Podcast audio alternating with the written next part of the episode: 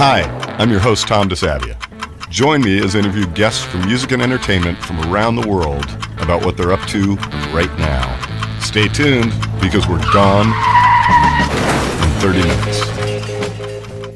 Hey, everybody, welcome to the season finale of Gone in 30 Minutes. It's not the series finale, it's the season finale. Season one is down, and we're really pleased to welcome our final guest of the year the lovely and talented Mr. Dan Wilson. Welcome, Dan. Thank you, Tom. Thank you.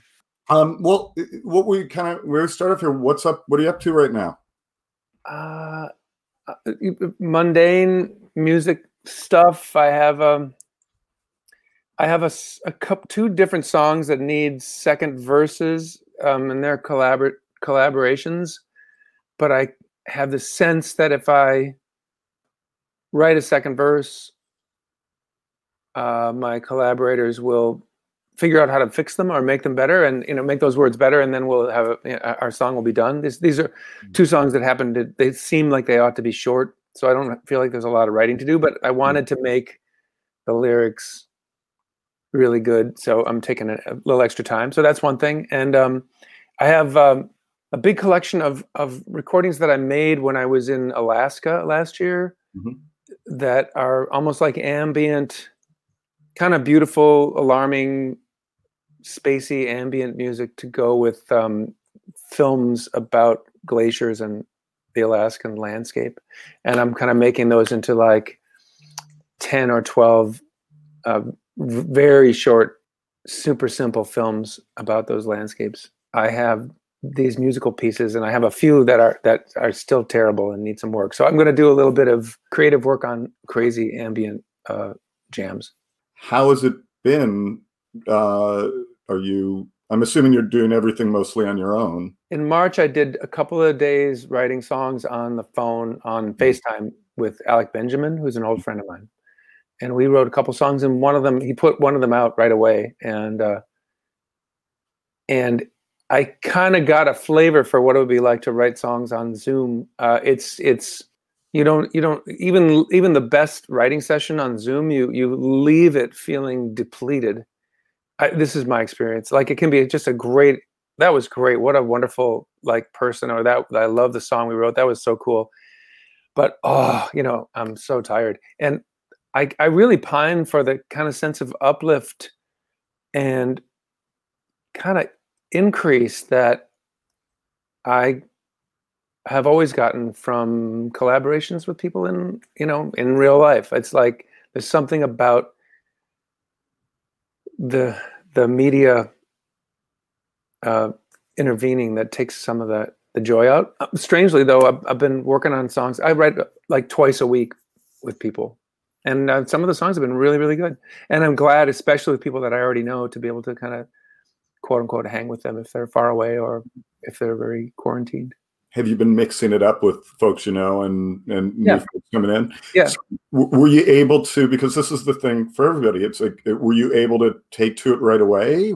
Here's what I took to right away. The first session that I did with with Alec, um, it was fun because I I know him and we have a, a a rhythm and we shot the breeze for a while and then we wrote a really good song and then three and a half hours had passed and we were both you know crazy exhausted and that was a surprise. And then we said goodbye. And then i did it again with someone else the next week and alec the next week after that. And at a certain point i was doing a couple sessions a week like that sometimes a follow-up like a monday with some someone and then a tuesday with the same person. That that's always good for me. I'm a little slower than some writers and i don't always wrap it up uh, after you know one day. But um, once I had a couple of weeks with three sessions, which is maybe my normal easygoing week pre-pandemic, mm-hmm. it was unsupportable. I couldn't. It was un, like I couldn't take that much screen time while being creative. I kind of realized that I personally didn't want to be so gung ho that I wore myself out. You know, so I've been doing like one or two sessions a week and working on. I have a, I have an album full of um, improvised lullabies that I've been recording on um, Instagram, and I have a uh, that I'm gonna maybe put out an EP or two of just sort of soothing improvised lullabies on the piano, and then I've got um, this set of uh, kind of uh, environmentalist ambient jams, and, and, then you know songwriting. Meanwhile, strangely, sadly, I'm sorry to interrupt, but, no, but no, no, Semisonic put out a song in March or right. uh, April, or I don't even know when, and it was on the radio, and it's it's called "You're Not Alone," and so many like many many good things happened, and we we did these sort of um, virtual, you know, jamming performances uh, of of that song and other songs of ours, and and but we were, you know, unable to perform, and uh, like I pine for my my songwriting homies, but I also I really really pine to play gigs with John and Jacob, and I'm you know we put out a record for that purpose. We wanted to get out and play, and here we are, not. Well, that's how do you balance that sort of uh, you know multiple personality thing you have going on in your brain at all times, and shift from collaborator to artist to performer? I mean, is it does is it ever like death of a thousand paper cuts and you it's overwhelming, or are you able to to to navigate pretty well? That's really I, I get it. I understand that question. I think what I've always needed was uh, songwriting is like my thing, and even mm-hmm. when I was like eleven or twelve, the thing that I admired about Elton John, who I admired a lot, was the idea that he was a songwriter. And I knew all about Bernie Taupin really early, you know. And I, I, the the thing I admired about Carole King was that she was a songwriter. It was like that was something I was aware of really early, and so I always thought of it as like a thing that I was going to learn how to do. I it took a long time for me to get good, but I can't really imagine a life where I just write songs, you know, 200 days a year, cranking out another song. I, I, I think I'm too, what's the word? I, am like too much of a sort of butterfly and I'm too social of a person. I'm, and I've, I need distract. I need to be distracted by something and come back to something, or I need to have one thing that distracts from the other thing, and they each, in turn, distract me. That's how I kind of need things to work. I can't just be Craig Wiseman and just write 250 songs a year, you know, or uh, the, the, the, the country, right, the Nashville writers I, who are so prolific, I, I, I, that scares me. I don't know if I would have much to mm. say after 150. I've done years where I wrote 80 songs. That's like well, insane. I, I don't want to do that again either. Do you, when you step back into the semisonic thing, was it it says like was it the same guy that re-entered the band? No, that was like an existential issue. Uh, I could I, I really struggled with how much I had to be that same guy. And I didn't really, you know, when I look back at Semisonic, there was I watched some films of us backstage and doing stuff and you know back, backstage at TV shows and you know there, there, sometimes we had our friends or our crew like follow us around with a camera, you know, and mm-hmm. so we'd have a lot we had a lot of footage of us kind of in the studio or you know biding time or whatever. And a lot of my interactions at that time when i look back I, i'm like god who is this brusque you know ultra efficient jerk? Like i don't like him. I was so i was so dead set on us like moving everything forward all the time all the time and I had brief moments where I could sort of relax and and laugh. And we had a lot of laughs. Uh, John and Jake and I and, the, and our crew mm-hmm. had a lot of laughs. But a lot of what I was at the time was just this sort of I was beset by woes about my daughter Coco, who was in the hospital for a lot of Semisonic's most successful time. Um, but I was also I was just so damn serious. so I kind of was happy that I that I couldn't turn into that guy again, but I did have to find the sonic like inspiration again to, to be to be the guy in semisonic, and that took a, a minute. Well, I was just saying we were all earnest in the '90s. We can all earnest. I'm that, telling right? you, man. I was earnest. I'm still earnest. I'm earnestly gentle, but I'm but I was earnestly brusque at the time. I was throwing punches. Throwing I punches. wasn't I wasn't uh, Glyn Johns level crankiness, but I was definitely serious about many things. Ever trash a dressing room out of rage? No, no. Um, I've never destroyed things uh, in a fit of pique. That's never, I, literally, never in my life. I would always think about the the staff who would have to come in and fix it. I mean, it's you know, if you're mad at the other band, or you're mad at the promoter, or you're mad at like whoever, I always have too much perspective, and I like I know that if I like, if I you know peed on the floor or like tore the stuffing out of the you know sofas or in the dressing room or whatever, that just some poor person would have to come in and clean it. It wouldn't be the promoter coming in and like cleaning it up. It would just be somebody who's like, oh, these people are such jerks. So I, I've always had too much like. I can follow the thread too quickly, you know. It'll haunt you. We call that Catholicism, where I come from. well, I'm going to skip around. Uh, yeah. You said something earlier, so uh, and I don't know this about your career, about the point collaborations started for yeah. you. Yeah, like what those early years of Trip Shakespeare were, and Semisonic, and, and the collaborating with outside forces, outside artists. But right. I do know it was on a Semisonic album. You did a, a co with Carole King. Yes, yes. What was that? I mean, I was very accustomed to collaborating because um, my brother Matt and I shared a guitar when we were like, I think we got it when I was 14 and he was 12 or something like that. Right. My parents bought us a, a, one guitar to to share amongst us, and uh, we learned how to write songs. And we and we wrote songs alone, and we wrote songs together, and we had bands, and we wrote things together. We half finished something, and the other one would finish it. It was very comfortable for me all, all along. Um, Carole was a Carole was a you know and then and then trip shakespeare we a lot of the musical part of it was if not written then developed in sound checks you know very much in front of the bar staff you know just so we were unselfconscious about that. And uh so collaborating was totally fine with me. But um carole and i met through John Titta uh-huh. now at ascap and uh she and I were going to write a song for probably for Semisonic.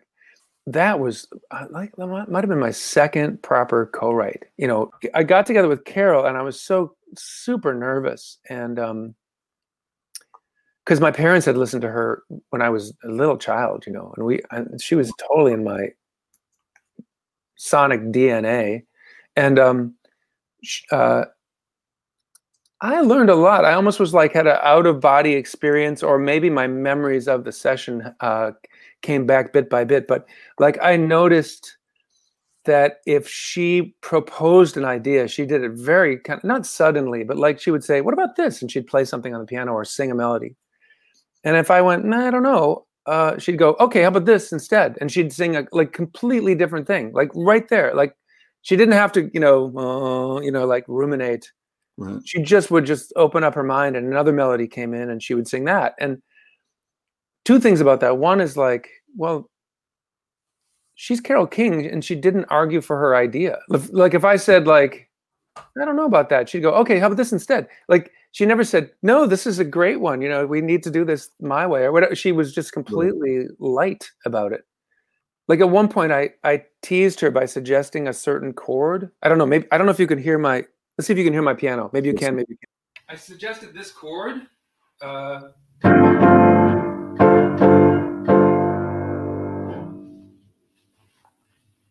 just uh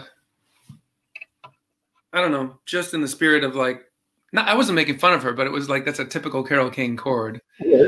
I, said, how, how, I said, "How about this? How about the how about the four over five? And like I was waiting for her to say, you know, to to say something. You make me feel like a natural co-writer. Right. Totally. Yeah, exactly. So I was waiting for I said, what about the four over five, Carole King? And she goes, she goes, that's not called the four over five. That's called the C over K.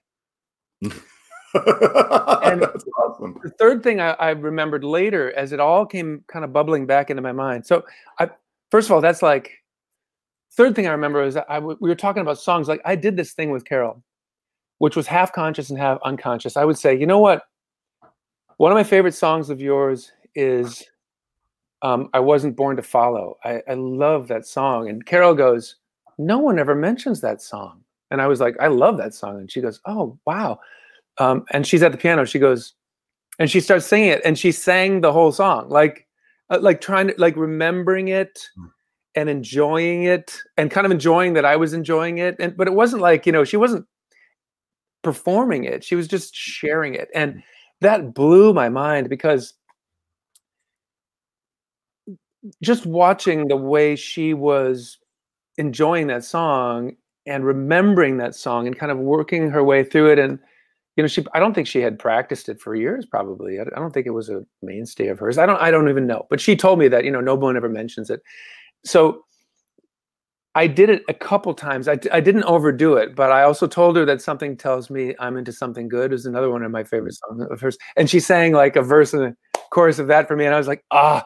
So that generosity, and then then I said, um, and I didn't try to get her to play Chains. I was like, how about like getting covered by the Beatles? How, how about you know, well, how did you feel when when the Beatles recorded Chains? And like that's a, you know the artist that so many of us are so deeply influenced by and Carole goes, Well, I mean, um, she was almost like half hesitant, but half not. She was like, I, I, I don't mean to set you straight, but um, they thought of me as an influence on them. Damn right.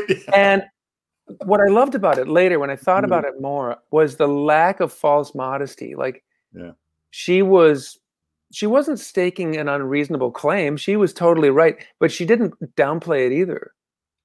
She was like, I influenced, make, let, let's make no mistake, I influenced the Beatles.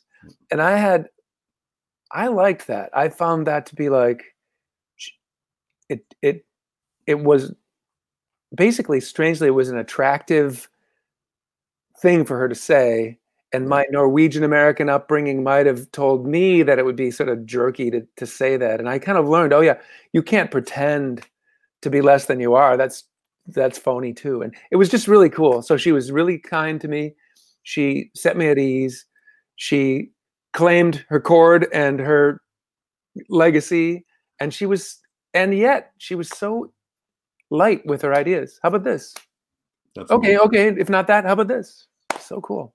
Do you have, uh, can you pull that song jukebox? I know you do a lot of song shows. Yeah. Well, not necessarily ones you're known as a performer of, but can you do that? Do you have total recall on everything you've written pretty much?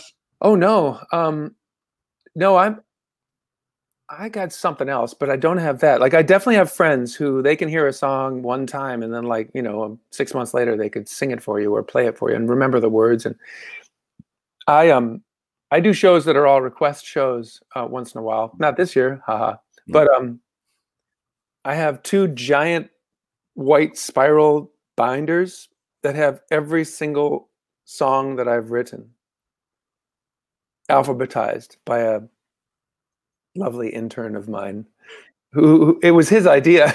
He, we put them all in a in the spiral notebook and it was just so vast. And and the, the next day i came back to the studio and he said uh, i just couldn't stand uh, that your songs were in random order in these giant notebooks. So i i, I bought you tabs and alphabetize the songs.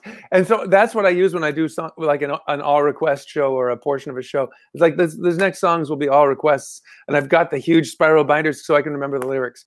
I want to ask you. So one thing I was thinking of because I remember reading about and what you hear all the time from writers, uh, which is always a great story, is the like, and I believe this was the way with "Not Ready to Make Nice," your tune with the Dixie Chicks, mm-hmm. uh, that you won the Grammy for, and mm-hmm. sort of catapulted you into this new life of, of yeah. That song came out pretty quick, right? Uh, that we talked about a bunch of stuff um, having to do with their their incident and their travails, right. political misadventures. On the first day when we wrote um, "It's So Hard When It Doesn't Come Easy," another song, and that was a cool song about hard won pregnancies, essentially, um, which we all had in common the second day, I we, we, I had gotten an impression that that that my sort of conciliatory peacemaking tendency was was not going to fly if we were going to write. I felt like we had to write something like really directly dealing with them getting blacklisted and them, you know, getting like right. scapegoated. So the second morning, I came with a with a espresso fueled, maybe four lines, three three or four lines of the song, and and a title so I had like the first forgive sounds good, forget, I'm not sure I could. I'm not ready to make nice. And then I was like, okay, I'm gonna stop. I finished my espresso, have my morning, go to the studio with this fragment. And then the rest of the day was like just a, a hoot, essentially. It was really silly and fun and and the ideas were we really, really, really, really we realized it had to be like jam packed with ideas and important to do. Well, the the flip side of that is, do you often have songs that take years or nag at you for years? Are you, can you do that, or do do they just sit there and pull at you till you write the song? Do you forget about them? Like, uh, I've had songs that that that I started and forgot, and then accidentally discovered on my phone or in a computer or in a notebook every once in a while I've had a song like that which I finished immediately upon rediscovering it. Like, oh, this wow, I love this, and like bang, bang, bang, and it's done. I've done that, and I've done songs that are uh, that took weeks and weeks of on again, off again effort, but those are all terrible. Like none of those are good. Do you not ever find a little something you're like, oh, I forget? Because everyone thinks their early songs are terrible, and they're usually not. It's just you're sick of them uh, well, I but a song has to like it has to i don't know. It has to be immediate when the person hears it. And if it's if it's done in a super non-immediate way i think sometimes it has a it's going to be harder for it to be an immediate experience for the listener. And maybe that's part of what i mainly what i think is so, songs that take forever to write are just um, more likely unlucky ideas that just were never going to be great. That's why it took so long. Right a good idea is like whoopsie daisy, it's done. Like that idea was that was easy. And does that you do you get are you a, again I don't know if discipline is the right word. Are you a disciplined writer where you say I write from noon to three every day, or is it just you wake up in the middle of the night in a fevered sweat writing writing shit down? I have both. I I um I wish that I, I, I just saw one of those um, Facebook like reposts of a thing. You know, the Facebook gives you a memory of something you posted a long time ago. I just saw a post of mine on Facebook from 2009.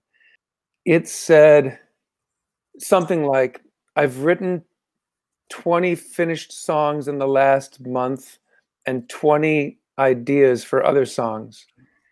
I'm starting to feel like I've forgotten how to interact with human beings. Staring at their lips when they speak alarms them, but doesn't help me understand them when they talk.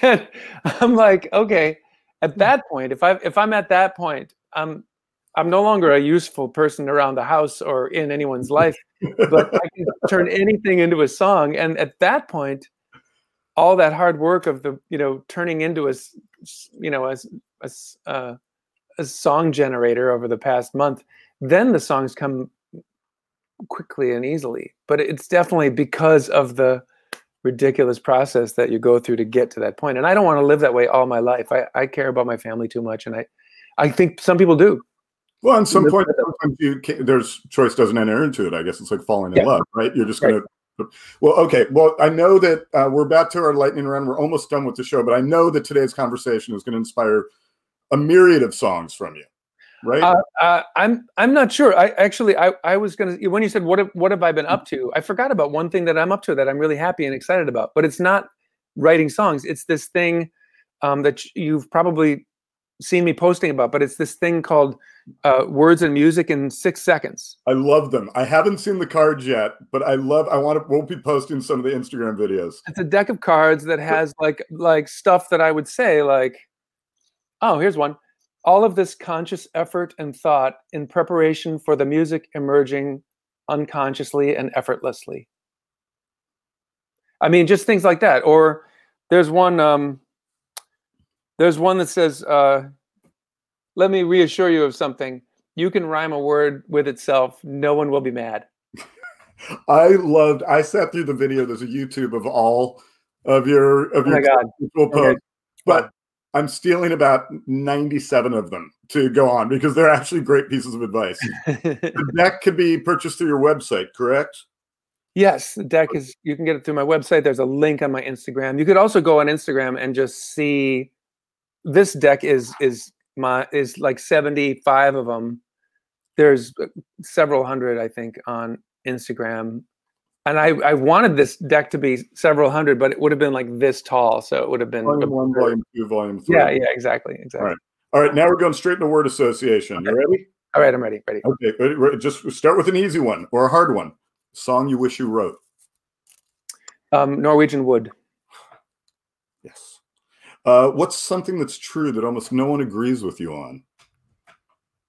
Hmm. That most of politics is imaginary. Good. I like that one. I wish I agreed with it, but I'm going to take that attitude for it. well, it makes it even more the right answer. exactly. Um, let's see. Uh, our producer Laura came up with some regional ones for you from okay. uh, St. Louis Park, from Minnesota. Uh, what's the best place to grab a bite in your hometown? Ooh, oh, so many. Um, there's a restaurant called Young Joni that's really good.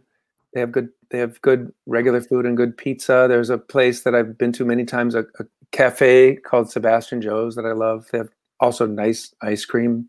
Uh, uh, the Birchwood Cafe is something that uh, an, an important place to me.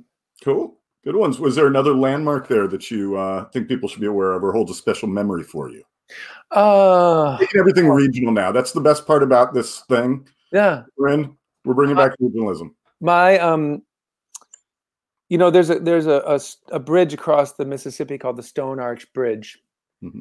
and I've walked across it with with my parents and with friends. It's it's beautiful. It's it's near where my parents live in Minneapolis, and uh, it's just a great kind of piece of old architecture, but also a, and a reminder of the old days of of milling, the Minneapolis being like a, a, a grain milling town, you know, and it's a it's a beautiful, beautiful vista. And uh, last of the regional questions, uh, the Coen Brothers set their 2009 film *A Serious Man* in St. Louis Park, circa 1967.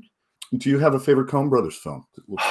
I like um, Fargo, but it really is takes it out of me. I, am not a I I I I I don't suspend disbelief at all at a movie. So if someone gets you know tortured or killed, I I can't remember. Like a horror movie is utterly real to me. I, I can't separate fantasy from reality in a movie. So their stuff is pretty rough, but I, I really like Fargo a lot. And I love the terrible Minnesota accents that everyone has. And they went to my high school.